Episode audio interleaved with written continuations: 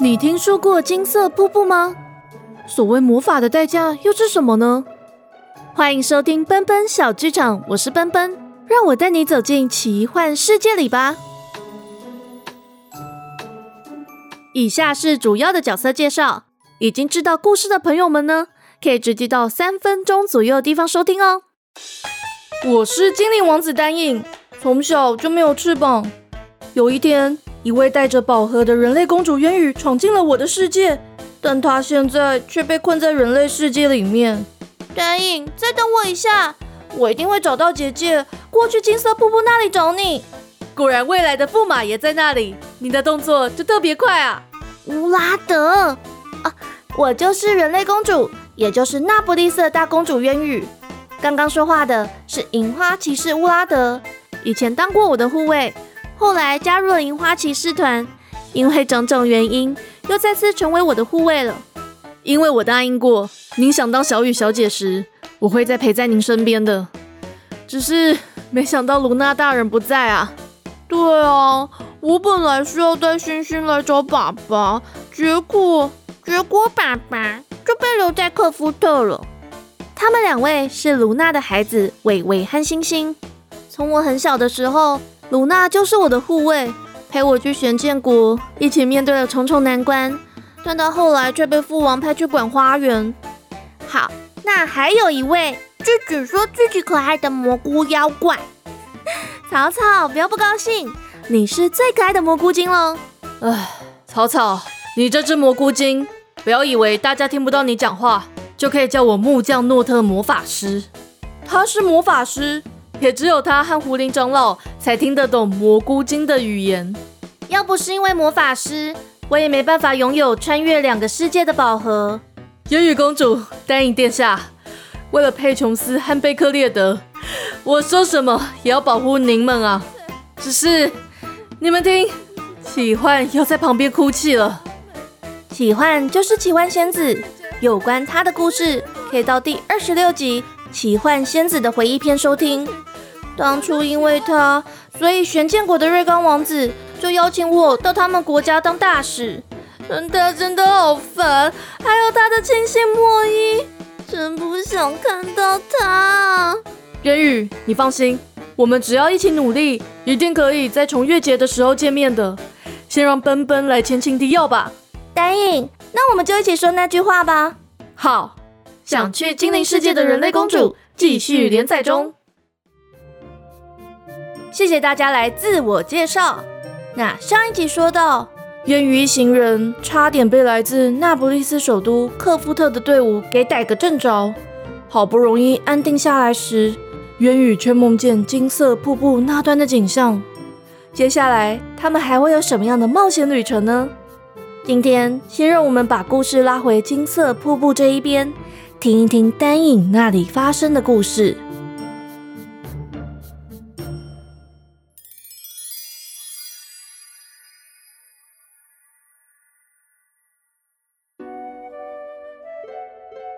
在金色瀑布的这一边，天空里的蓝色上弦月已经接近地面，金色阳光快从另一头升起。魔法师石屋里，一些由木头雕成的狮鹫、雪藏兔、鱼怪和矮人们边玩牌边打着瞌睡。蜡烛围在空中的影像旁，忽明忽灭地照着魔法师的脸。魔法师一身笔挺的深蓝色西装，蝴蝶结领结却松脱在右边肩头。高礼帽已经跟着木雕精灵王子丹影一起待在桌面上。他眉头深锁。右手握一把雕刻刀，左手上的木头已经慢慢成型为身穿礼服、头戴王冠的公主，但圆滚滚的大眼睛和飘扬的发丝，却让木雕公主看来比较像住在城镇里的邻家女孩。她叹口气，放下木头和雕刻刀，看向眼前的影像，影像闪现佩琼斯年轻时的笑脸，但她一挥手。影像又演着丹影和渊羽昔日的情景，该出发了。他低声自语着，提起长嘴壶，正想倒一杯蓝色的月光精华。门外却传来急促的敲门声。原本忙着打呼的木门扯开嗓子大喊：“啊！这么早，没翅膀的精灵王子不睡觉，来这里找我干嘛？”魔法师手一抹，木雕作品和雕刻刀就藏入高礼帽底下。紧接着，木门就呀的一声往旁边一跳，丹影冲进屋里，弄得木门摇摇晃晃，还在抱怨。没翅膀的精灵王子啊，你也要懂一点礼貌啊！现在的年轻人啊，谢谢你。丹影匆忙摸摸木门，让木门发出一声满足的叹息，慢慢移回原本的位置，睡着了。丹影这才拉开椅子坐下，将白色菌伞塞进口袋里。魔法师，抱歉这么早就打扰你，我实在睡不着。看你灯还亮着，想要来跟你聊聊天。魔法师一鞠躬，优雅坐回位子上。丹影殿下，您是为了渊羽公主来的吧？重月节就快到了，有没有什么是我可以做的？魔法师摇摇长嘴壶，银色光粉在上头闪烁不定。我是要去一个地方，但恕我直言，这些事您是帮不上忙的。魔法师。让我去吧，渊羽已经这么努力了，我要在这里做点什么啊！导师说的对，我们得要保全伟大的亚拉斯仙王的唯一血脉，所以丹影殿下，我不能让您太过冒险。不过，也许可以麻烦您一件事情。丹影，魔法师突然停了下来，警戒的四处张望。怎么了？丹影的目光随着魔法师的视线看过壁炉，又看了一眼架上跳动的魔法药水瓶，最后跟着停在正前方的大层架上方，而瞪大了眼。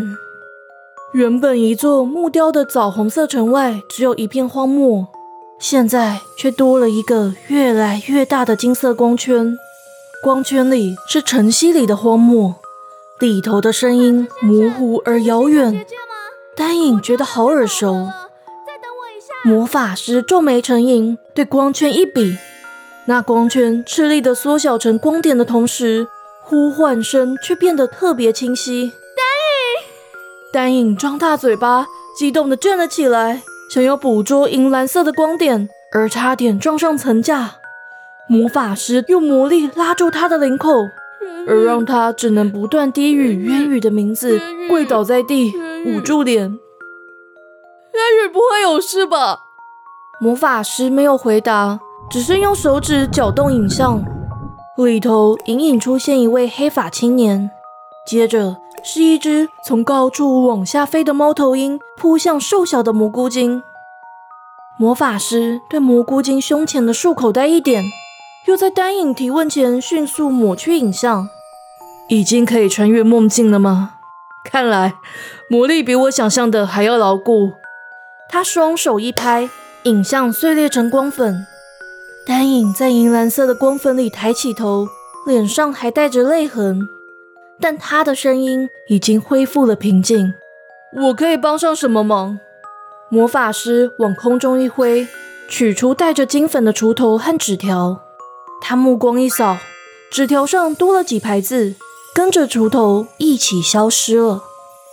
丹影殿下，您是自亚拉斯先王之后第一位能与各种族为友的精灵，所以要请您到矮人矿坑里找黑月玉和月之泪。你不是已经有一块黑月玉了吗？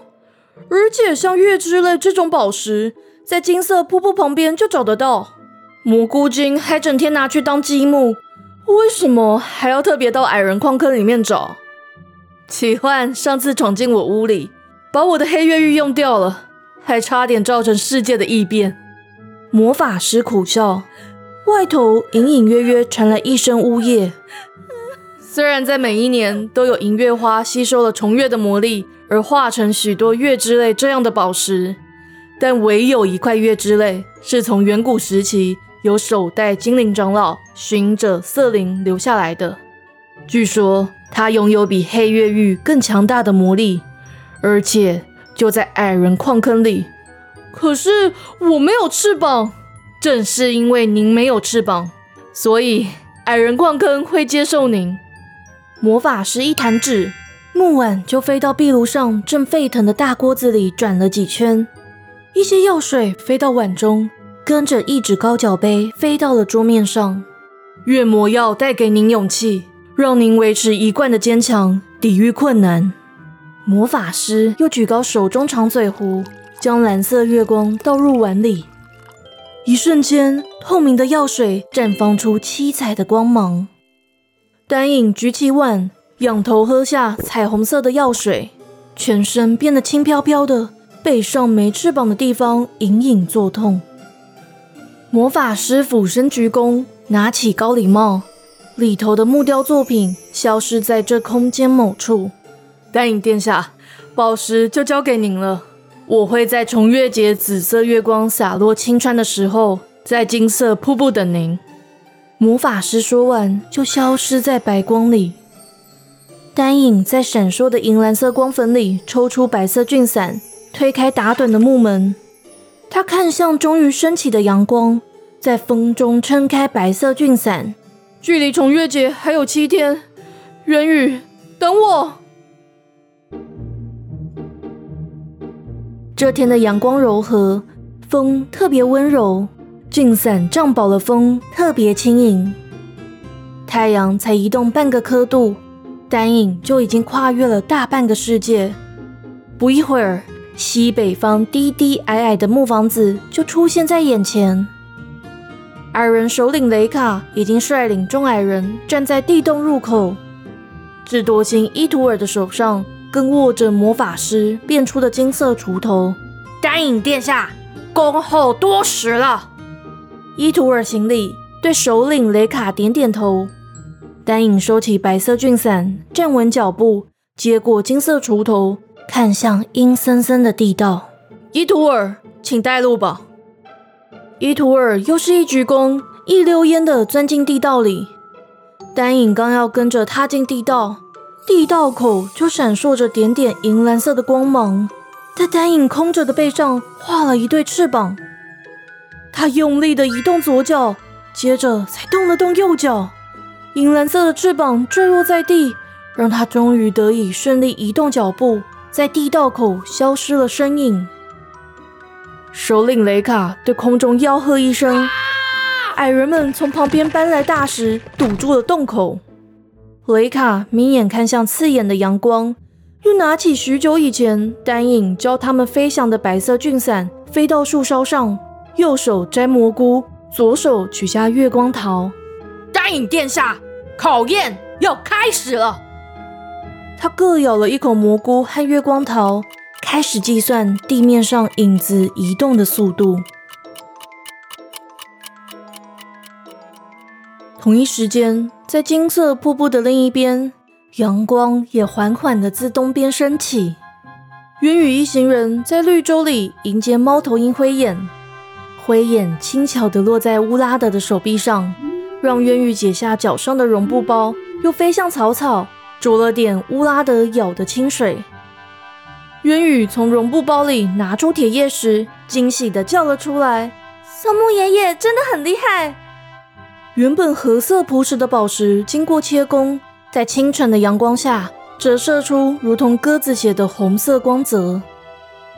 乌拉德接过绒布包，往里面一探，抽出一张纸条，上头的字迹让他恍若听见松木爷爷慈祥的声音：“乌拉德啊！”我大概知道那位小姐是谁了，你呀，好好把握。我们之后在汉特没见了。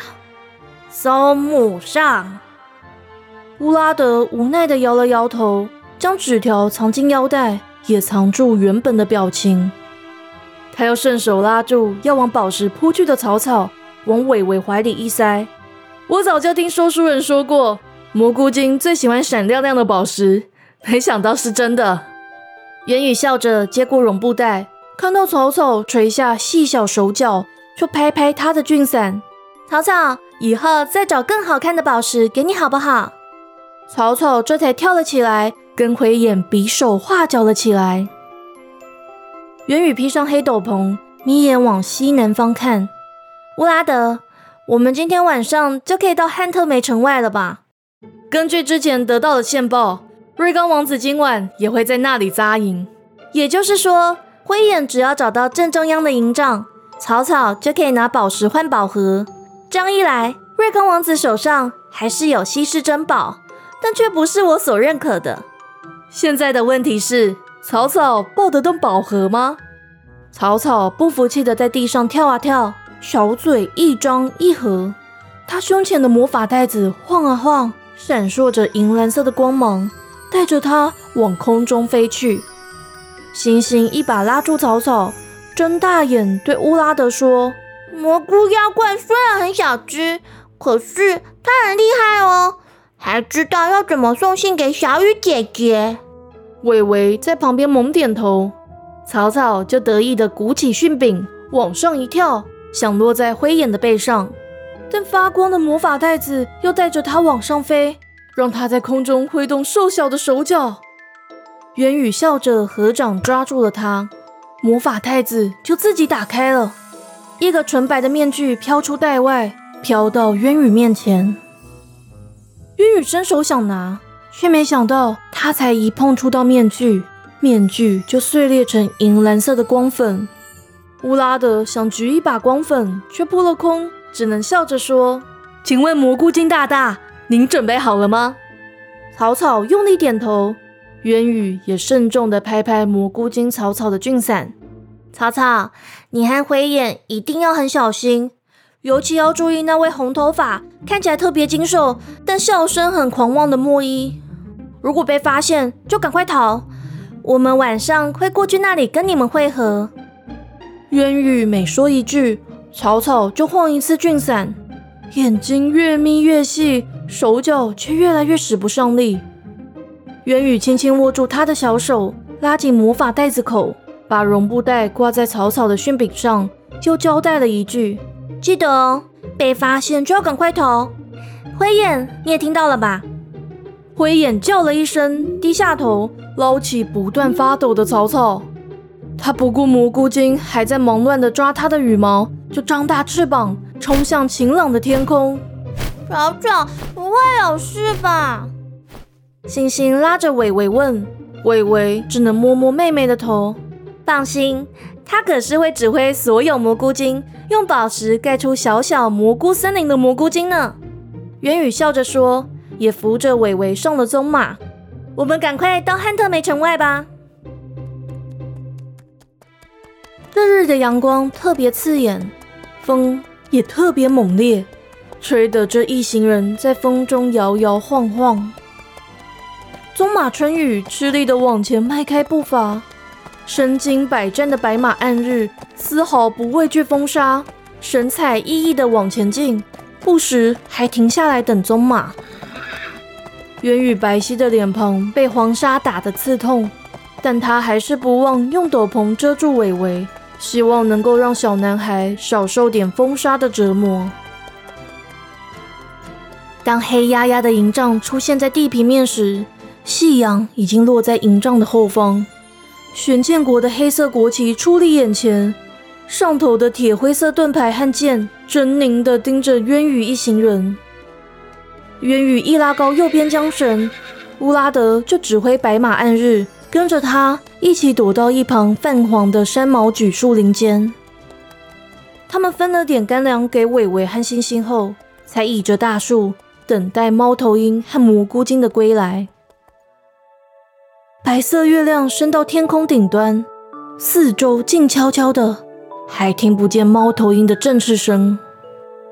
元宇就快闭上眼睛时，乌拉德却突然问：“小雨小姐，你早上提到的莫伊是人称玄剑国第一高手，同时是瑞刚王子亲信的那位吗？”“对啊，他最喜欢挑衅卢娜，让卢娜每次都气个半死。”元宇想到玄剑国里的经历。总觉得恍如隔世。鲁娜也常自责，她怎么会没有办法及时听到莫伊的脚步声？居然有人可以惹鲁娜大人生气，我还真想看看他。乌拉德说到这里，突然拉着渊羽一起往后退了一步，往更密的树丛里钻。渊羽硬是吞下一声尖叫，就看到乌拉德的食指往唇上一比。伟伟也警觉的拉住半睡半醒的星星，跟着窝在树丛的另一边。树叶被风吹得沙沙作响，卷进了黄沙，又拉进一条淡淡的灰色影子。随着月光逐渐照亮大树，影子的色调也越来越深。渊羽公主，您就这么想赶快见到我们殿下吗？元宇瞪大了琥珀色眼睛。从叶子缝隙看见此生第二不想见的人，他在心里呐喊着：“是莫伊。”乌拉德可以从他的嘴型判断出名字。只听得莫伊又说：“我可以听见你的呼吸声。还有两个孩子，还有一个应该是卢娜大人，但又有一点不一样。”乌拉德握了握渊羽的手，笑得有点苦涩。他不顾渊羽用力拉住自己，就先跳起身，对愣在原地的莫伊一鞠躬。刚刚听您提到卢娜大人，我猜您就是传闻中的莫伊大人吧？莫伊清清喉咙，挑挑眉，双手抱胸。你又是哪位？乌拉德对两个孩子的方向挥手。我是乌拉德布雷，曾有幸受卢娜大人指导，刚好带两个孩子路过此处。伟伟还犹豫了一下，星星就推着哥哥一起出了树丛，站到乌拉德的身边。居然是卢娜大人的徒弟呀！要不是我来迎接渊雨公主，真想跟您好好比划比划。渊雨公主殿下，我来迎接您了。乌拉德微笑挡在莫伊面前。莫伊大人，您误会了，我要护送一位小姐到别的城镇去，她正在休息。您还是别打扰她吧。不对，这个气息声一定是渊羽公主。渊羽咬牙，在地上抓了一把泥土，想要抹在脸上时，面具无声无息出现在她面前，微微闪烁银蓝色的光芒。看来大小姐的嗜好跟渊羽公主还真像，我倒要看看是什么样的小姐会发出一样的光芒。莫伊大人，请您留步。渊羽不假思索地把面具往脸上一戴，面具完美服贴他的脸，像流水般清凉，又带着清冽蓝色月光的味道。而他竟然发现自己在斗篷下方的身材变得越来越臃肿。于是，不知道自己变成什么样的渊羽就离开了树丛，走到莫伊面前一笑。所有人都看着他，完全说不出话来了。